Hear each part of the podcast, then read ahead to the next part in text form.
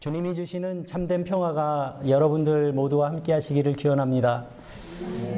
제가 그 정기 구독하는 어, 잡지가 있습니다. 그 좋은 생각이라는 잡지인데요.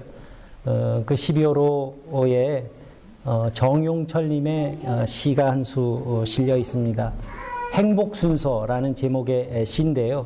어, 아주 짧은 시입니다. 이 세상에서 제일 행복한 사람은 막 사랑을 시작한 사람. 이 세상에서 두 번째로 행복한 사람은 늘 사랑하고 있는 사람. 이 세상에서 세 번째로 행복한 사람은 예전에 사랑했던 사람. 끝. 이렇게 짧은 시입니다.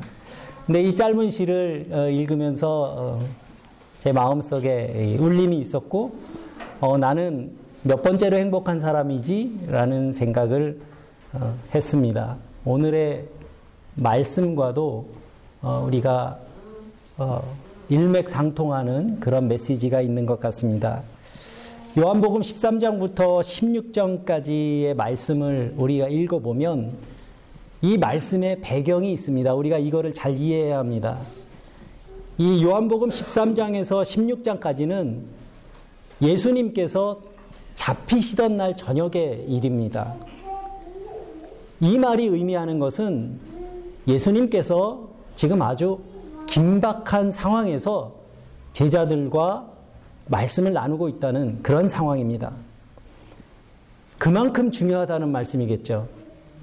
마치 예수님께서 이제 곧 십자가에 달리실 그 마지막을 생각하시면서 제자들에게 유언처럼 남기신 이 말씀 속에서 강조하고 계신 것은 단 한 가지입니다.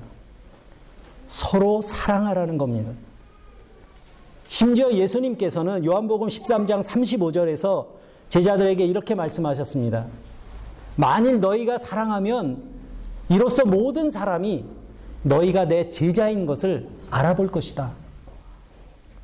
이 말씀을 뒤집어서 생각해 보면 너희가 서로 사랑하지 않는다면 아무도 너희를 나의 제자라고 인정하지 않을 것이다. 그런 말씀이 됩니다. 이 말씀은 그리스도를 따르는 사람들에게 매우 중요한 정체성의 문제입니다. 내가 아무리 예수 믿는다고 외치고 다녀도 그것이 그리스도를 따르는 제자의 증거는 아니라는 말씀입니다. 서로 사랑하는 것, 그것은 크리스찬의 아주 중요한 정체성의 문제인 겁니다. 여러분들에게도 이런 사랑이 있으십니까? 만약 그렇다면 우리는 그리스도의 제자라고 할 수 있습니다. 물론 우리가 서로 사랑하는 것이 세상에서 인정받기 위한 것은 아닙니다. 예수님께서 이렇게 말씀하신 또 다른 이유는 서로 사랑하는 것만이 우리가 세상을 이길 수 있는 유일한 도구이기 때문입니다. 세상이 제시하는 도구를 가지고는 성도들은 세상에서 세상을 이길 수 없습니다. 세상이 제시하고 있지 않은 유일한 도구는 서로 사랑하는 것 뿐입니다.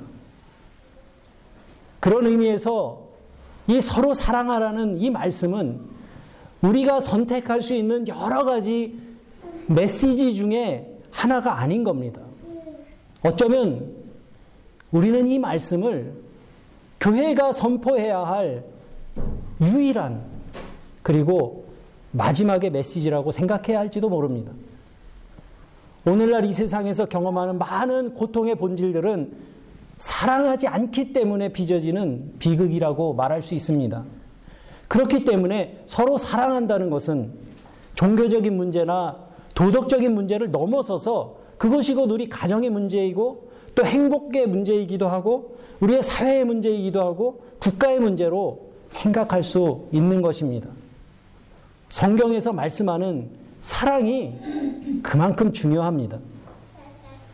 그렇기 때문에 예수님께서는 이렇게 중요한 말씀을 제사, 제자들에게 하시면서 먼저 그 사랑의 모범을 그 자리에서 보여주셨습니다. 제자들의 발을 씻겨주신 거죠. 당신의 제자들이 이제 예수님이 계시지 않으면 그 말씀에 순종하면서 살아갈 수 있도록 그들을 격려하고 동기부여를 해주신 거예요. 내가 너희에게 한 것 같이 너희도 서로 그렇게 해라. 저는 오늘 예수님 말씀처럼 서로 사랑하면서 살아갈 때 하나님께서 우리에게 주시는 은혜에 대해서 여러분들과 말씀을 나누려고 합니다. 만약 이곳에 아직도 굳어진 마음, 열리지 않는 마음, 또 용서하지 않는 그런 마음이 있다면 이 시간 성령께서 그 마음을 고쳐주시고 또 말씀대로 살아갈 수 있는 힘을 우리에게 공급해 주시기를 간절히 기원합니다. 첫 번째로 형제를 사랑하면 하나님을 사랑할 수 있게 됩니다. 우리는 늘 하나님을 사랑한다고 고백합니다. 그리고 하나님을 사랑하면서 살기를 우리도 원합니다. 인간의 영혼이 하나님을 사랑하게 되면 하나님과 교통하는 그 본래 있어야 하는 그 자리를 찾게 되고 또 우리의 공허한 그 영혼의 빈 공간이 채워지기 때문에 누구나 하나님을 갈망하고 사랑하고 싶어 하는 겁니다. 그리고 흔히 우리는, 우리는 하나님을 사랑하게 되면 형제도 사랑할 수 있을 거라고 그렇게 생각합니다. 그렇다면 어떻게 하는 것이 정말 하나님을 사랑하는 것일까? 우리의 문제는 영이신 하나님을 사랑하는 것이 그렇게 쉬운 일이 아니라는 데 있습니다. 볼 수도 없고, 들을 수도 없고, 만질 수도 없는 그 하나님을 사랑하는 일을 누가 감히 장담할 수 있겠냐는 말씀입니다. 여러분, 사실 이 신앙의 색깔은 이 질문에 대한 대답에서 다 갈라집니다. 각자가 생각하는 그 하나님을 사랑하는 그 방법의 차이가 신앙의 색깔을 다르게 만드는 것입니다. 그렇다면 우리가 항상 모범답안이라고 받아들일 수 있는 예수님께서는 어떻게 말씀하셨을까? 예수님께서는 이 질문에 대한 대답을 요한복음 14장 15절에서 말씀하셨습니다. 너희가 나를 사랑하면 나의 계명을 지키리라. 내 계명을 지키는 것이 나를 사랑하는 것이다. 말씀하신 겁니다. 또 21절 말씀에서도 나의 계명을 지키고 어, 내 나의 계명을 가지고 지키는 자라야 나를 사랑하는 자다. 이렇게 말씀하셨습니다. 예수님의 말씀을 정리하면 하나님을 사랑한다는 것은 다른 것이 아니라 내 옆에 있는 형제와 자매를 사랑하는 것이라는 말씀입니다. 너무나 명백한 말씀입니다. 또 요한일서 4장 20절의 말씀은 더 확실합니다. 누구든지 하나님을 사랑하노라 말하면서 그 형제를 미워하면 이는 거짓말하는 사람이니 보이는 그 형제를 사랑하지 않는 자가 보지 못하는 하나님을 사랑할 수 없느니라. 형제를 사랑하지 못하는 것은 하나님을 사랑하지 않는다는 뜻이라는 그런 말씀입니다. 예수님께서 이제 시간이 많이 남지 않은 그러한 상황에서 제자들에게 하나님을 너희가 사랑하려면 자주 금식하고 골방에 들어가서 기도 많이 하고 성경을 많이 읽어갖고 막 줄줄 외우고 다니고 이렇게 말씀하지 않으시고 형제를 사랑하라고 말씀하신 겁니다. 하나님의 은혜를 알고 예수님의 사랑을 조금이라도 경험한 사람이라면 내 마음을 다하고 목숨을 다하고 뜻을 다하여 주 너의 하나님을 사랑하라는 그 말씀처럼 하나님을 사랑할 수 있기를 바랍니다.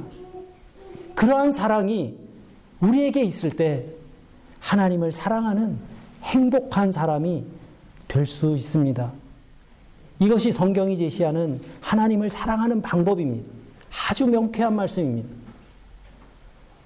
두 번째로 서로 사랑하는 것은 하나님 가치의 은혜를 체험하는 것입니다. 요한 요한복음 15장 12절의 말씀 이렇게 기록되어 있습니다. 내 계명은 곧 내가 너희를 사랑한 것 같이 너희도 서로 사랑하는 이것이니라. 여기서 강조되는 말은 내가 너희를 사랑한 것 같이입니다. 내가 너희를 사랑한 것 같이.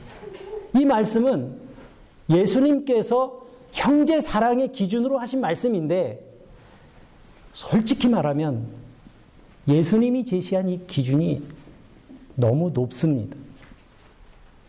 그래서 우리, 우리는 이 말씀에 걸려 넘어질 때가 있습니다. 하나님 같이 사랑하는 것이 과연 우리에게 가능한 일입니까? 이 문제를 우리가 해결하려면 하나님 같이 사랑하는 것이 무엇인지 우리가 먼저 알아야 합니다. 성경에서 말씀하는 이 하나님의 사랑의 결정체가 무엇입니까? 하나님의 하나님 사랑의 결정체는 다른 것이 아닙니다. 아들을 내어 주신 사랑. 바로 그겁니다. 하나님이 세상을 이처럼 사랑하사 독생자를 주셨다. 십자가를 지신 그 하나님의 사랑이 하나님 사랑의 결정체라는 말씀입니다. 나 같은 죄인을 구하셔서 당신의 자녀로 삼기 위해서 십자가에서 쏟아 부으신 것이 아들을 내어주는 사랑이었습니다. 그것이 성경이 전하는 유일한 복음의 내용입니다. 그런데 예수님께서 말씀하십니다. 내가 너희를 사랑한 것 같이 너희도 서로 사랑하라. 과연 이런 사랑이 우리에게 현실성이 있을까? 제 생각에는 불가능하다고 생각합니다. 최소한 여기에 있는 우리들 중에는 그 누구도 감당할 수 있는 사랑이 아닙니다. 그래서 내가 너희를 사랑한 것 같이는 우리에게는 현실성 없는 말씀처럼 그렇게 비춰집니다. 그래서 하나님 같이 사랑하라는 말씀 앞에서 우리는 절망하는 겁니다. 너무 높은 기준이 분명합니다. 그런데 여러분, 여기에 아주 중요하고 신비로운 신앙의 원리가 한 가지가 있습니다. 바로 절망의 자리에서 응답하시는 하나님을 우리는 이 자리에서 발견할 수 있기 때문입니다. 내가 한계에 부딪혔을 때, 나에게 더 이상 소망의 길이 보이지 않을 때, 우리에게 문을 열어주시고 길을 내어주시는 그 하나님을 우리는 여기에서 만나게 되는 것입니다. 만약 우리가 더 깊은 신앙의 세계로 나가기를 원한다면 우리는 반드시 이것을 이해, 이해할 수 있어야 합니다. 사랑하는 일도 마찬가지입니다. 우리는 내가 너희를 사랑한 것 같이 사랑하라는 말씀 앞에서 절망할 수밖에 없지만 그러한 우리의 마음조차 주님 앞에 그대로 내어놓고 기도드릴 때 주님께서는 우리에게 응답해 주십니다. 너에게 그 사랑을 깨닫는 은혜를 너희에게 베풀 것이다. 내가 너희를 얼마나 사랑하는지를 알아야 너희가 그만큼 너의 형제와 자매를 사랑할 수 있지 않겠느냐. 사랑하는 교우 여러분, 그래서 우리가 사랑하기 위해서 먼저 필요한 것이 있습니다. 그것은 하나님의 은혜를 아는 것입니다. 이것이 바로 하나님 가치의 은혜입니다. 하나님의 사랑은 현재적이고 지속적인 사랑입니다. 중단된 적이 없는 사랑입니다. 하나님께서 이제는 더 이상 새로운 피조물을 창조하지 않으세요. 하나님은 더 이상 십자가에서 죽지 않으십니다. 그런데 하나님께서 오늘도 여전히 하시는 일이 있습니다. 그것은 우리를 사랑하시는 일이에요. 하나님께서 우리를 사랑하시는 그 일을 멈추지 않으십니다. 자기 아들을 내어주시며 십자가에서 쏟으신 그 사랑을 아직 우리에게서 거두지 않으시고 그 사랑이 오늘도 우리를 향하고 있습니다. 이 하나님의 사랑을 알고 체험하고 느끼는 것이 하나님 가치의 은혜입니다. 이 은혜를 공급받지 못하면 내 힘으로는 형제를 사랑할 수 없습니다. 성경은 사랑은 내가 노력해서 할 수 있는 것이 아니라 은혜로 하는 사랑이기 때문에 그렇습니다. 하나님께서 나를 얼마나 사랑하시는지 그것을 알고 체험하는 그 은혜 때문에 우리는 사랑하면서 살 수 있게 되는 것입니다. 그 은혜로 주님의 교회를 사랑할 수 있게 되고 그 은혜로 우리 곁에 있는 허물 많은 형제와 자매도 품어 안을 수 있게 되고 또 우리의 이웃을 사랑하며 나아가 원수까지도 사랑할 수 있는 능력이 우리 안에서 자라나게 되는 것입니다. 이러한 사랑을 아가페의 사랑이라고 말합니다. 아가페의 사랑은 에로스의 사랑처럼 감정적인 사랑이 아닙니다. 아가페의 사랑은 의지적인 사랑입니다. 은혜를 알기 때문에 결단하고 행동하는 사랑이 바로 아가페의 사랑입니다. 감정을 저울질하는 것이 아니라 내 마음에 들면 사랑하고 내 마음에 안 들면 사랑하지 않는 그런 감정에 따르는 사랑이 아니라 하나님이 말씀하시기 때문에 그렇게 말씀하셨기 때문에 우리를 사랑하셨기 때문에 나를 지금도 사랑하시기 때문에 우리의 행동으로 우리의 삶으로 나타나는 그 사랑이 바로 아가페의 사랑인 겁니다. 고린도전서 13장 4절 이하에 이 아가페의 사랑이 어떤 것인지 잘 기록되어 있습니다. 사랑은 오래 참고 온유하며 투기하지 않고 자랑하지 않고 교만하지 않고 그렇습니다, 여러분. 사랑은 오래 참습니다. 여러분 오래 참는데 무슨 감정이 필요합니까? 참는 거지. 또 사랑은 자랑하지 않습니다. 교만하지 않습니다. 세상 사람들이 어떻게 살든지 내가 자랑하지 않고 또 교만하지 않는데 거기에 무슨 감정이 필요하겠습니까? 또 성경은 계속 말씀합니다. 사랑은 무례하게 행동하지 않고 자기의 유익을 구하지 않으며 성내지 않고 악한 것을 생각하지 않고 불의를 보고 기뻐하지 않으며 진리와 함께 기뻐하고 모든 것을 참으며 모든 것을 믿으며 모든 것을 바라며 모든 것을 견디느니라. 이러한 사랑은 격정적인 에로스의 감정 없이도 할 수 있는 그러한 사랑입니다. 그렇기 때문에 의지적인 사랑이라고 말하지만 물론 이러한 사랑이 그냥 저절로 되는 사랑은 아닙니다. 그야말로 마음을 다하고 목숨을 다하는 것처럼 결단하고 행동으로 옮기는 사람만이 그나마 조금이라도 흉내라도 낼 수 있는 그런 사랑이 이 아가페의 사랑인 것입니다. 그리고 이러한 사랑에 다가가기 위해서 우리에게 꼭 필요한 것이 있습니다. 바로 하나님의 은혜입니다.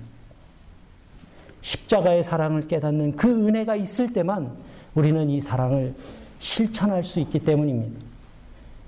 그래서 우리는 사랑하지 못하면서 살아가는 나의 현실을 고민하기 이전에 내게 은혜가 부족한 것을 먼저 고민해야 하는 것입니다.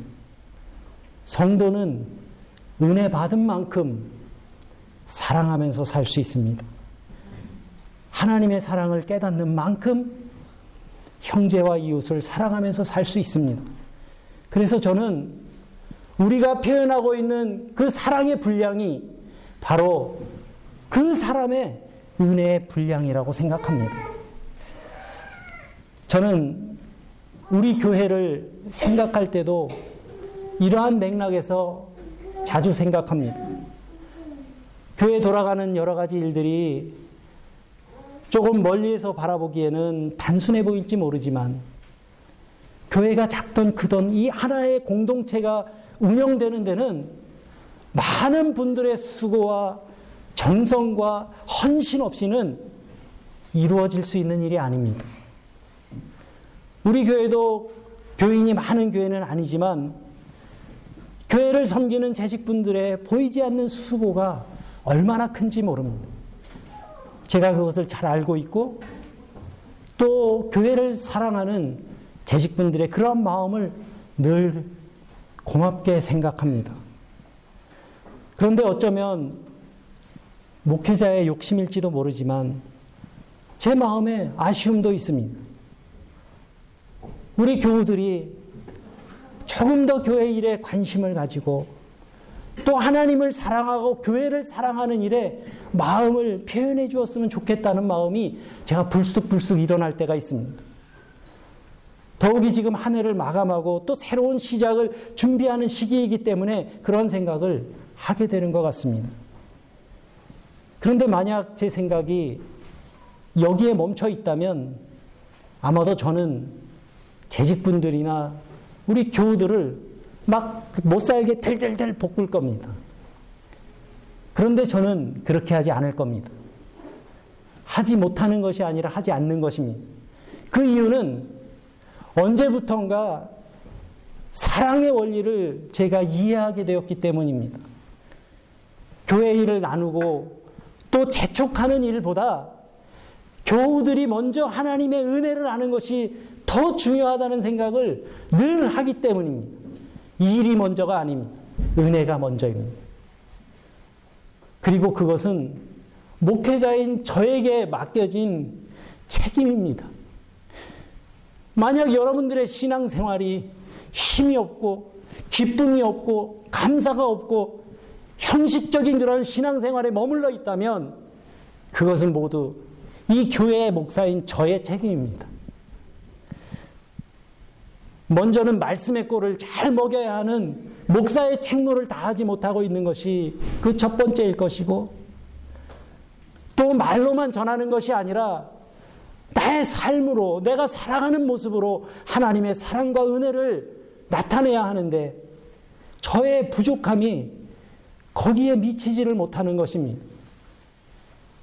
결국 저는 무력감을 느끼면서 하나님 앞에 무릎 꿇을 수밖에 없고 또 주님의 자비하심과 은혜를 구하는 기도를 드릴 수밖에 없습니다. 사랑하는 교우 여러분, 이 세상의 것은 나누면 나눌, 나눌수록 적어지지만 하나님의 것은 나누면 나눌수록 더 커지는 신비한 능력이 있습니다. 사랑이 그렇고 용서가 그렇고 평화가 그렇습니다. 사랑은 또 다른 사랑을 불러오고 용서는 또 다른 용서를 일으킵니다. 하나님의 은혜가 우리의 영혼에 사랑의 불꽃을 피울 때 그 작은 불꽃이 더 큰 불이 되어서 진정으로 형제를 사랑하는 그 자리로 우리를 이끌어 줄 것입니다. 하나님께서 여기에 모인 우리들에게 이와 같은 은혜를 더해 주시기를 간절히 소망합니다. 하나님의 사랑이 우리의 가슴 속에 작은 불꽃을 일으켜 주시기를 바랍니다. 환경을 탓하고 다른 사람을 탓하는 마음, 원망하는 마음, 미움의 감정들을 하나님의 은혜로 불태워 주셔서 하나님이 사랑하신 것 같이 우리도 서로 사랑하면서 살아가는 사람들로 새롭게 빚어주시는 그런 은혜를 우리 가운데 베풀어 주시기를 간절히 소망합니다. 마지막으로 우리가 형제들을 사랑하면 예수님의 사랑 안에 거할 수 있게 됩니다. 예수님께서는 요한복음 15장 4절에서 이렇게 말씀하셨습니다. 내 안에 거하라. 그런데 그 말씀을 쭉 읽어보면 9절에 가서는 내 사랑 안에 거하라. 이렇게 말씀합니다. 4절에서는 내 안에 거하라 말씀하시고 9절에 가서는 내 사랑 안에 거하라 이렇게 말씀합니다. 여러분, 내 안에 거하는 것과 내 사랑 안에 거하는 것의 차이를 어떻게 생각하십니까? 이 말이 서로 같은 뜻이라고 생각하십니까? 아니면 다른 뜻이라고 생각하십니까? 저는 이 말씀은 서로 다른 뜻이라고 생각합니다. 왜냐하면 내 안에 거하라 하는 말씀은 믿음으로 되는 과정입니다. 믿음이 있으면 예수 안에 머물 수 있습니다. 그러나 내 사랑 안에 거하는 것은 믿음만 가지고 되는 것이 아닙니다. 우리가 믿음을 얻으면 요한복음의 비유처럼 포도나무와 가지가 하나인 것처럼 예수 안에 거하게 됩니다. 그러나 그 사랑 안에 거한다는 것은 계명을 지키고 주님의 명령에 순종할 때 비로소 가능한 믿음의 경지이기 때문입니다. 여기에 차이가 있습니다. 그리고 그것은 형제 사랑을 통해서 가능한 신앙의 단계입니다. 그것이 예수님의 말씀입니다. 우리가 신앙생활하면서 믿음 따로, 소망 따로, 사랑 따로, 따로, 따로, 따로 다 떼어내서 신앙생활 할 수 없습니다. 절대 그럴 수 없습니다. 믿음으로 예수 안에 거하는 사람은 사랑으로 순종하게 되어 있습니다. 그런데 그 사랑은 이웃에 대한, 대한 관심으로 나타난다는 말씀입니다. 여러분들 혹시 창세기를 잘 아실 겁니다. 우리 그 신앙생활 처음 하시는 분들이 가장 많이 읽는 책이 창세기예요.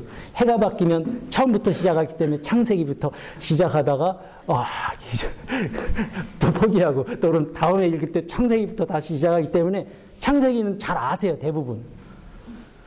여러분 창세기를 읽으시면서 왜 하나님께서 홍수로 세상을 심판하신 후에 노아를 통해서 구속의 역사를 시작하지 않으시고 아브라함을 통해서 하나님의 구속의 역사를 시작하셨을까 생각해 보신 적이 있으십니까? 하나님께서는 노아 시대에 이 세상의 관영한 죄악을 보시고 홍수로 완전히 쓸어버리셨어요. 깨끗하게 씻어내셨습니다. 그런데 왜 하나님께서는 노아를 믿음의 새 시대를 위해 노아를 선택하지 않으시고 아브라함을 선택하신 걸까? 과연 노아와 아브라함의 차이는 무엇이었을까요? 노아도 아브라함처럼 철저히 순종하는 사람이었습니다. 노아도 아브라함처럼 끝까지 인내하는 사람이었습니다.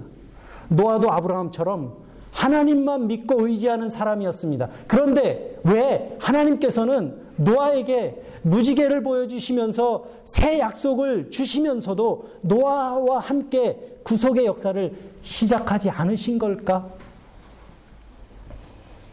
성경이 전해주는 노아와 아브라함의 유일한 차이가 있습니다. 바로 이웃에 대한 관심과 사랑이었습니다. 아브라함은 소돔을 심판하시려는 그 하나님의 심판의 손을 붙들고 중보기도 했습니다. 하나님, 그들 중에 의인 50명만 있어도 그 심판의 손을 거두어 주십시오. 하나님, 아니요, 30명, 아니요, 20명, 아, 10명. 저곳에 의인이 10명 뿐이라도 하나님, 그 심판의 손을 거두어 주십시오. 아브라함은 하나님이 높이 쳐든 그 심판의 손을 결사적으로 붙들었습니다.